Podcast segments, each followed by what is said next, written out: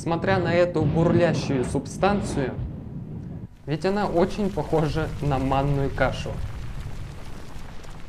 Но никто не задумывается, из чего она состоит.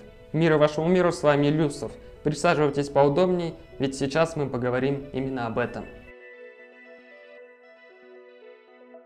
О химическом составе лавы можно говорить очень долго, ведь у каждого вулкана свои индивидуальные компоненты. Вот, например, состав лавы вулкана Ияфлетлеякудель, один из самых действующих вулканов в мире. Он находится в Исландии. Впечатляет, да? А еще больше впечатляет тогда, когда узнаешь, что это все выходит из недр Земли. Это же чистая магма. По химическому составу вулканическая порода, то есть лава, состоит из множества типов и видов. Но в основном встречаются четыре типа, которые устанавливаются по содержанию в породе диоксида кремния. Везде все по половине. Это базальт, андезит и дацик. Нет, нет, не дацик, а дацит.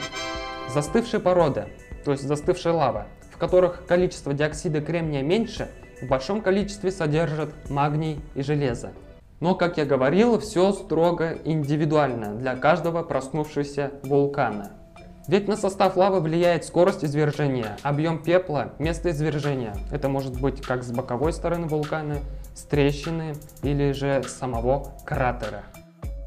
А еще при расплаве лавы, застывании лавы, можно увидеть вулканическое стекло, а оно, как известно, уже другого состава. Это фенокристаллы. Или обычно их называют порфиритами.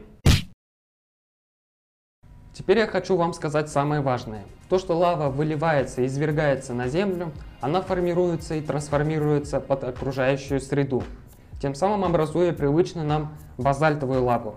А в недрах Земли она совсем иная.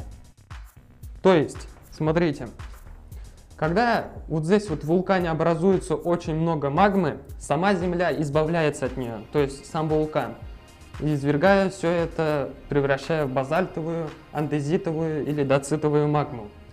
Но то, что находится после базальтовой магмы, вот здесь вот, неизвестно. Что там, какой химический состав, сам только черт знает.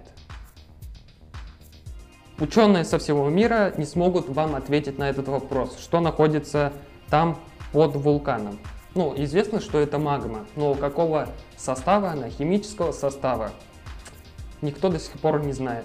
Однако каждый год происходит фурор в технической сфере деятельности, имея в виду то, что каждый год создаются все новые и новые технологии, что в принципе практически невозможно уследить.